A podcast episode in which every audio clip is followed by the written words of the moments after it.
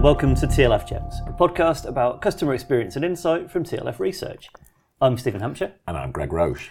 and in this episode, we're going to be talking about one of Greg's webinars. So it's about does your research provide value for money? Yeah, I was quite interested to do this because it's particularly as as an agents as we are, it's something that's very forefront in our mind, and interesting as well to see the attendees at the webinar was a real cross section of organisations, sectors, size. It, it really did a, a- attract a real cross section of, of, of people. Well, I guess everyone wants good value research, don't they?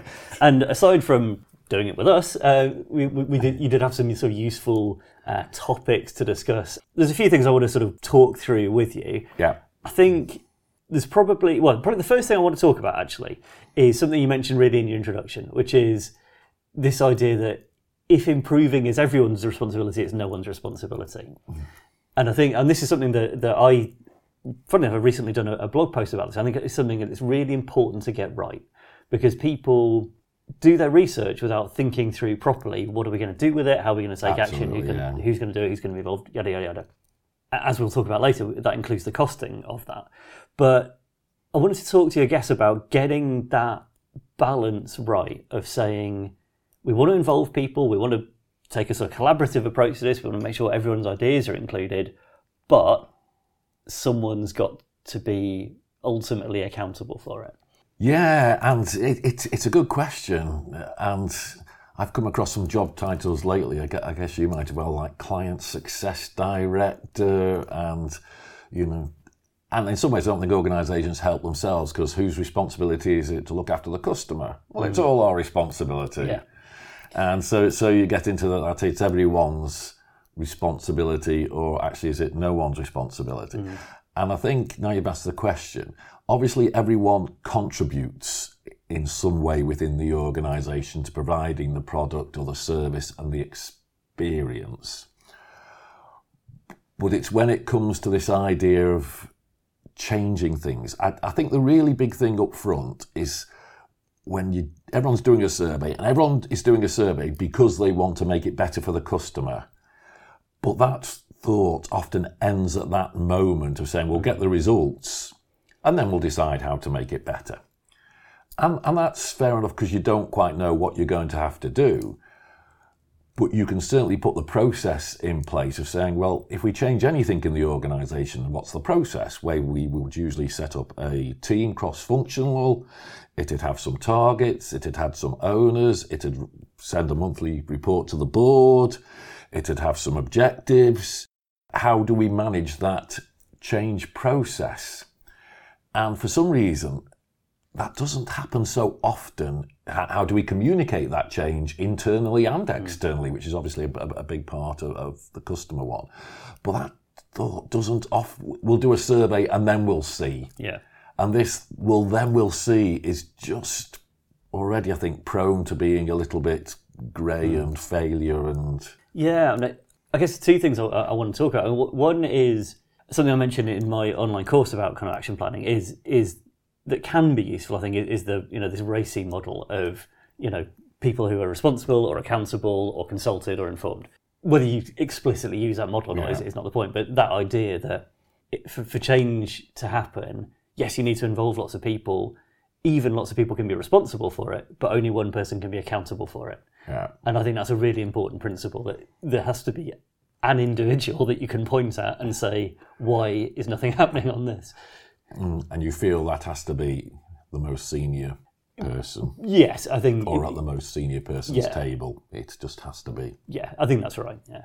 That, that's just the logic of accountability, isn't it? Like, it, it, mm. yeah, lots of responsible people uh, are ultimately answerable to the person who is going to be held accountable mm. for it. But organizations, organizations change a lot. And I think one of my observations, it's a really good question you ask, it's got me to think of it from a slightly different way as well, is you often see perhaps more energy enthusiasm in a internal change program. Hey, we need to mm. streamline our processes. I think partly because it's quantifiable, perhaps cost driven or efficiency driven. And perhaps there is even a number at the end saying, hey, we want to do things 10% quicker, 10% cheaper. And there's a number there. So someone is doing that calculation, the return on investment that we talked about in, mm. in the webinar. That's perhaps a little bit easier to do and say, right, let's do it because this is all in our control. And that's often done with perhaps more speed and vigor than the customer one is, which I suspect goes back to it's probably a little bit easier to quantify the benefit on the internal one than the external one. Yeah, well, let's let's come back to that quantifying Okay. the benefit because I, I think that's an important theme in its own, own right, really. But uh, I'm sort of thinking out loud now. But I wonder, is is it that people just approach this all wrong? So rather than saying we're engaging in a program of improving the customer experience, and a survey is a, an essential part of that, do they say we're we're measuring customer satisfaction, and then we'll see what we do with it? Yeah, and I think that's a downfall.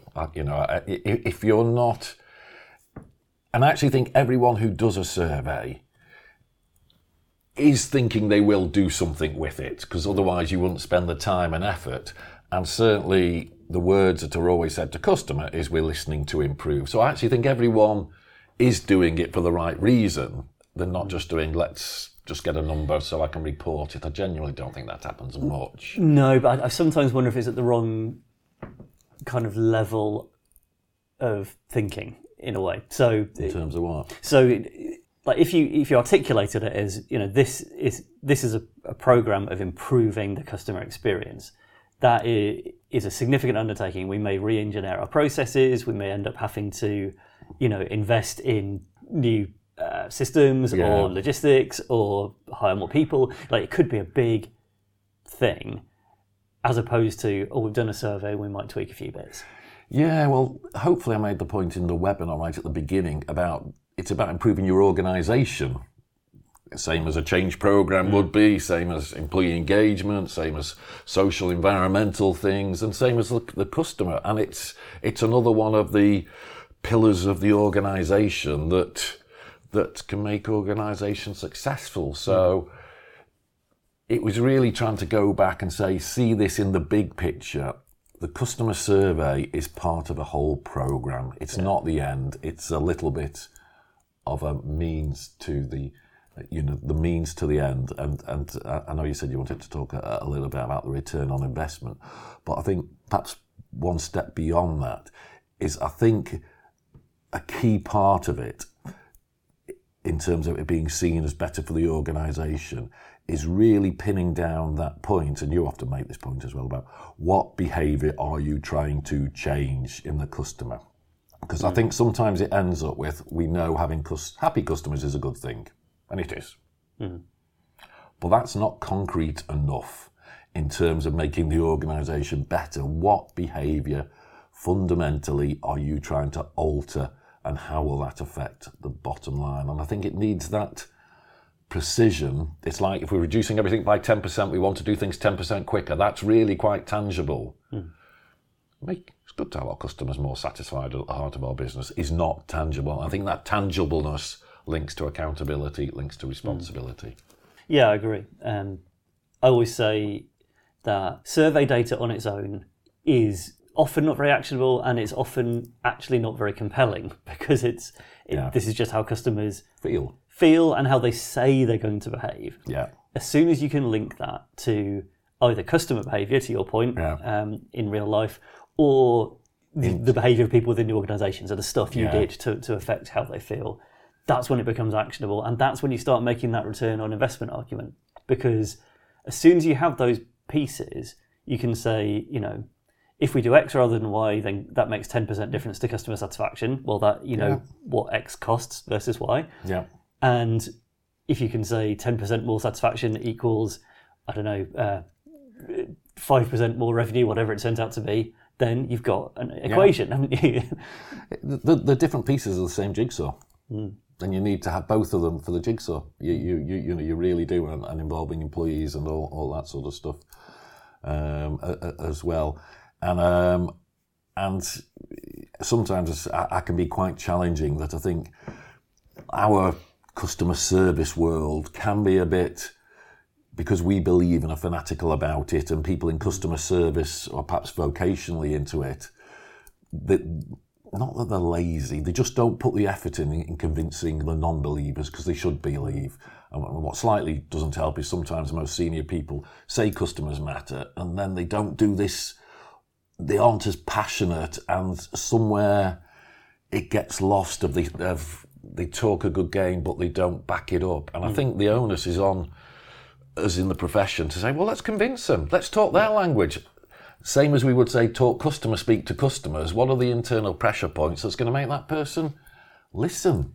I think that's absolutely right. Like, I think we do have to talk uh, sort of serious grown-up business language. Like, it, it, we don't have to become accountants, but we just ha- we have to be addressing things that the the, the skeptics, if you like, not cynics exactly, but you know, the people who might be unpersuaded or or even might just get kind of distracted by the pressures of delivering discourse as profit. How do you start speaking their language? And I think something that Fred Reichheld argues really powerfully in his latest book, Winning on Purpose, is actually maybe we need to change the language Yeah, I think that's a really good thing. Yeah. and make a case for that to say, you know, customers don't matter because of profit. Customers matter more than profit because Which comes first? Because it's sustainable and it's about future profit, not Yeah. about this quarter's profit. And I think that that's a really, you know, to me, it's a really compelling case. But as Fred Reichheld points out, with the way we do accounting right now, it's hard to prove that case. Um, so maybe the first thing we ought to try and do is change the way we do accounting so that we can, for you know, for him, instance, he, he introduces this measure earned growth rate, Yeah. which is, in a nutshell, all the extra invoicing you did this year without having to do any marketing. Yeah. If and what I think is really interesting about that is we passionately believe in all this stuff, and we grow largely through referrals and retention, and we don't know what that is. No. It- because accounting systems just don't easily give you that. And already, you know, that figure will be enormously big for invoicing and enormously little on the time and effort that was put in on the marketing side. Absolutely, 100%. Yeah. um, and probably in some ways links to the interview you, you did quite recently with Irina as well in some of the post um, um, um, Purchase. post purchase activity and how, how there is a great opportunity there with existing customers that's underutilized. Yeah. And the opportunity to commu- communicate, sell, position, market to them in, in, in what is a very fertile situation. what, what you realise is that the whole language, the whole structure of, of capitalism really is based on the idea of transactions rather than relationships. And Welcome to TLF Political Podcasting. but this is not about politics. It's not saying capitalism is good or bad. It's saying the way we the way we measure whether a business is success, successful or not focuses us on the short term rather than the long term. transactions. So uh, uh, it's not about politics. It's not about capitalism is evil. It's about are we are the, the tools we're using to understand if our business is headed in the right direction are they helping us to make the decisions we actually want to make, or are they leading us in the wrong direction? And I would argue they're actually making it very difficult to run a successful business because they're so focused on the short term rather than the long term. And we could change that. That's a choice. You know, we, we could change the way we understand these things. And I think if we did, that might change the decisions we make and it might re emphasize the importance of, of customers. Oh, I, I I mean, I definitely see difference in organisations I've worked with in terms of their ownership. Is it family owned? Is it private owned? Is it mm-hmm. listed? And yeah, you definitely see that there's a different view of how quick do I want the return on anything, even the re- you know the return on the customers. Uh, hmm. you know, the, the, there's there's a different sort of approach, speed, a, a different willingness to invest hmm. in time, effort, change. Yeah. Uh, again, To come back to Fred Reichheld again, I've always liked his idea of good profits and bad profits. Yeah, that makes a lot of sense. And it, is just obvious that th- this course's profit and loss statement does not distinguish between good profits and bad profits, and it ought to. yeah, it should do. It should do. Anything else you liked about the webinar? Uh, well, there's lots I liked about it. Uh, I think one thing I, I just thought I'd mention really is that the, some of the examples you gave uh, Yeah. in different sectors of, of how you might go about making some of those return on investment arguments, just to sort of um, summarize them all, I suppose, is they were all showing how customer attitudes drive behaviors. Yeah. But the, the thing I really liked about that is that those behaviors were different. So it, it does depend if you know whether you're an insurer, whether you're a social landlord, whether you're a bank, whether you're a manufacturer. There are custom behaviours that, that are important for the success of your organisation, but they'll be different. They'll be they'll depend on the nature of your business. Yeah, and and where I thought this was quite interesting is we can all default to you know spend more, recommend more, less price sensitive, look at competitors less, and that's all nice and theoretical and, and would be true. They aren't in business plans. They aren't in in in account management plans. They aren't in the organisation thing. You need to pin down exactly what's that behaviour that you want to alter and how you're going to measure it. And, and they are dead measurable when you start to think about them. You can have targets on insurance, whether it's renewing or retail, whether it's selling more, or likelihood to, to B2B, you know, spend over the next three years up or down, how we compare to competitors. And certainly, I probably didn't mention it on the webinar, I found over the years in B2B, it goes back to what again will drive the passion within the organisation. And I'm pretty sure it was Pepsi whose mission statement was to be better than Coca Cola, or the other way around. And there was, uh, uh, Stephen's looking at me very cynically here, but, but there was definitely something on that in terms of actually, in a competitive environment, if we do that, people will think we're better than our competitors. That can be a driver as well. Yeah, I think there's it's interesting this because I'm a big believer from a marketing point of view in in the sort of idea of it's in the book positioning um, that you've got to know who you are. Are are you the market leader or are you the challenger or what, you know, what's your kind of who are you? Because depending who you are, you have to approach marketing very differently.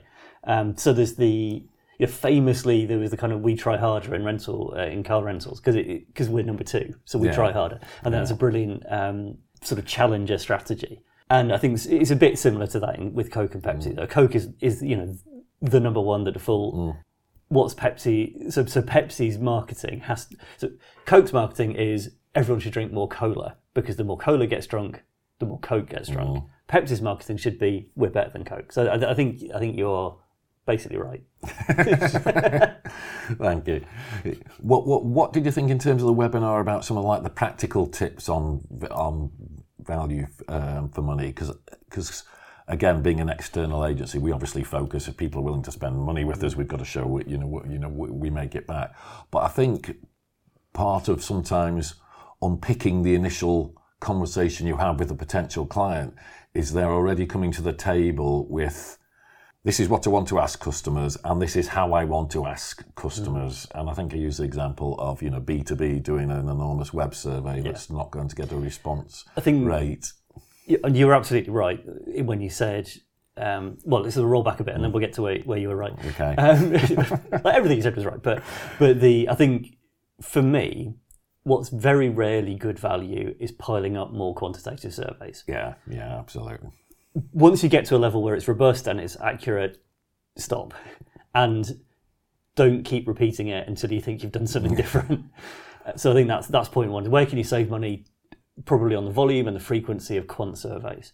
Um, that's where you're probably not getting the value um, that you might be.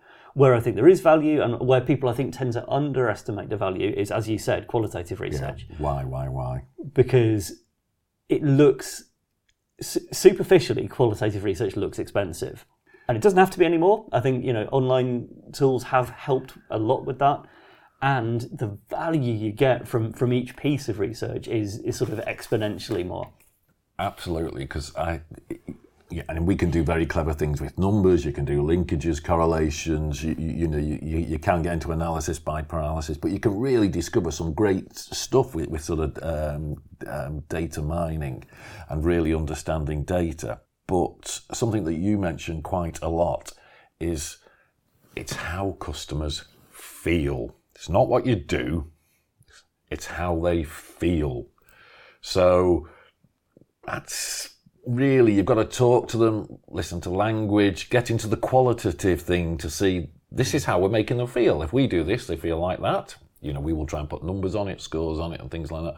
But this is how they feel, and if we want them to behave a behaviour, is how they're feeling altering that mm. behaviour. So you have to talk to them to understand how they really feel or what is driving those feelings. And I think, uh, I mean, we obviously talk a lot about customer journey mapping and, and, and things like that uh, as well. But it is really just seeing the world through the customer. And sometimes, again, I was at a conference and there was a really good speaker who, who was just doing the visual signs of if you go into, he used the example of a solicitor's office. And he basically, you know, had this, you walk through a door. Now, do you want it to be a big w- wooden firm door with lots of certificates down the corridor and giving you some comfort that you're going into somewhere you know that's going to provide you with a good customer service and good um, soliciting and law advice? Or you know are you going into something that looks completely the opposite? And he did it in such a stark way you realize you've already started playing with customer perception before you've met the person Absolutely, who's yeah. going to give you yeah. the advice. You're already two thirds of the way down there with your initial impression. Mm. And it was very powerful the way, very powerful the way you did it. it it's a hugely uh, sort of overlooked part of the customer experience. All, all of that, those unconscious cues, all, yeah. all of that sort of signaling that you do. Um, you know, used, people used to talk about the total customer experience, and, and that's what they were trying to get at, is, mm. or at least part of what they're trying to get at was was the importance of all of those details. So it's the environment that things happen in, it's the language you use, it's the graphic design, it's, yeah. you know, it's all of those choices send messages. And I, I really like this idea of congruence. Like, are, are they congruent with? You are know, they all sending the same message? The yeah. values, yeah. The, the, yeah. Are they sending the same message? Are they setting customers up to expect the right thing. So it doesn't necessarily have to be always kind of high end. It has to be yeah. accurate. It has to be who consistent. you are. Yeah, yeah, yeah, consistent with you and what you're offering to give mm. the right, you know, to give the right impression.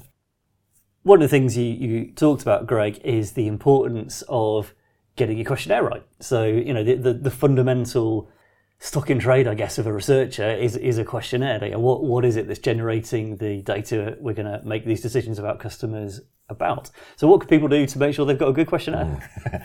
well, I think I used the phrase, you know, the right questions to the right people in the right way. And organisations are pretty good at understanding who the right people are. B2B, it can be a little bit more complicated with the decision making process.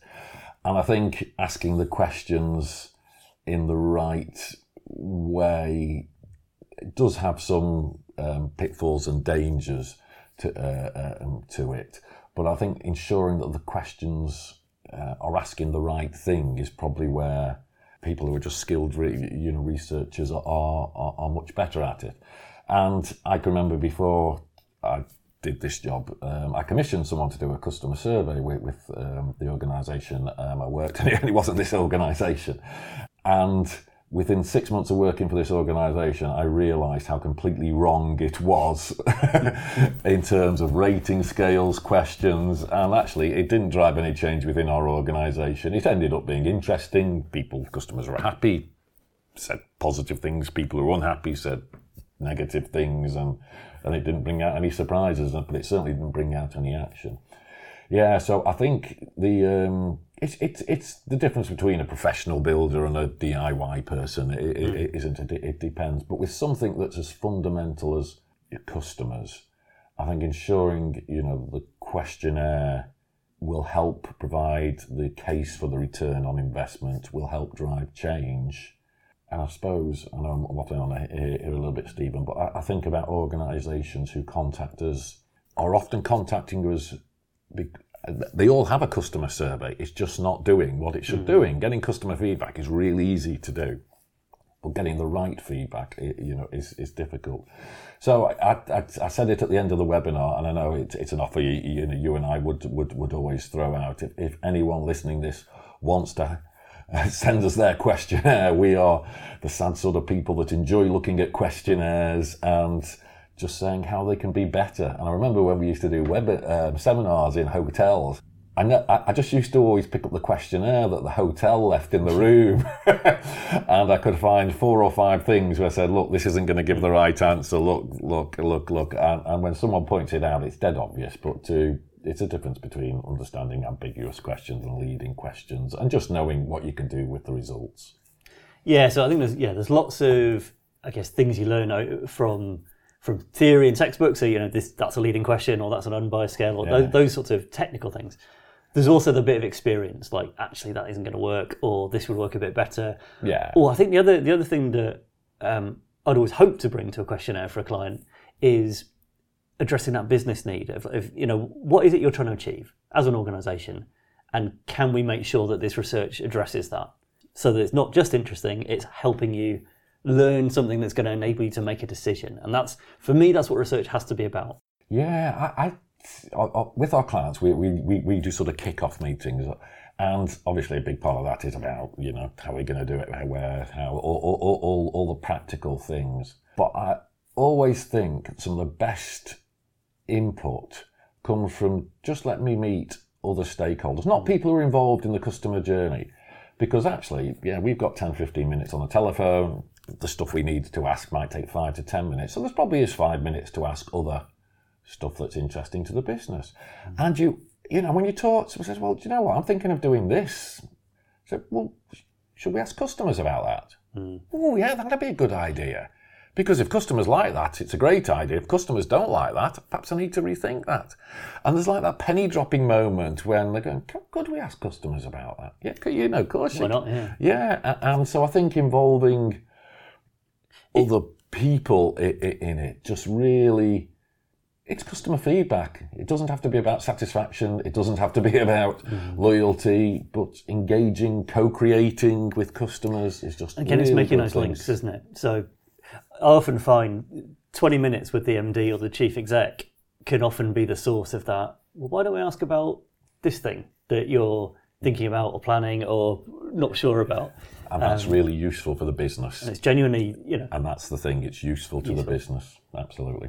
Uh, well, that probably uh, wraps up your webinar. I'll- I'll put a link to Greg's webinar in the show notes so you can uh, go and watch it on demand if you haven't already. So thank you very much for listening. Uh, if you're listening on iTunes, please subscribe, rate, and review us. And if you'd like to get in touch, you can find us on Twitter at TLF Research or at tlfresearch.com. Cheers, everyone.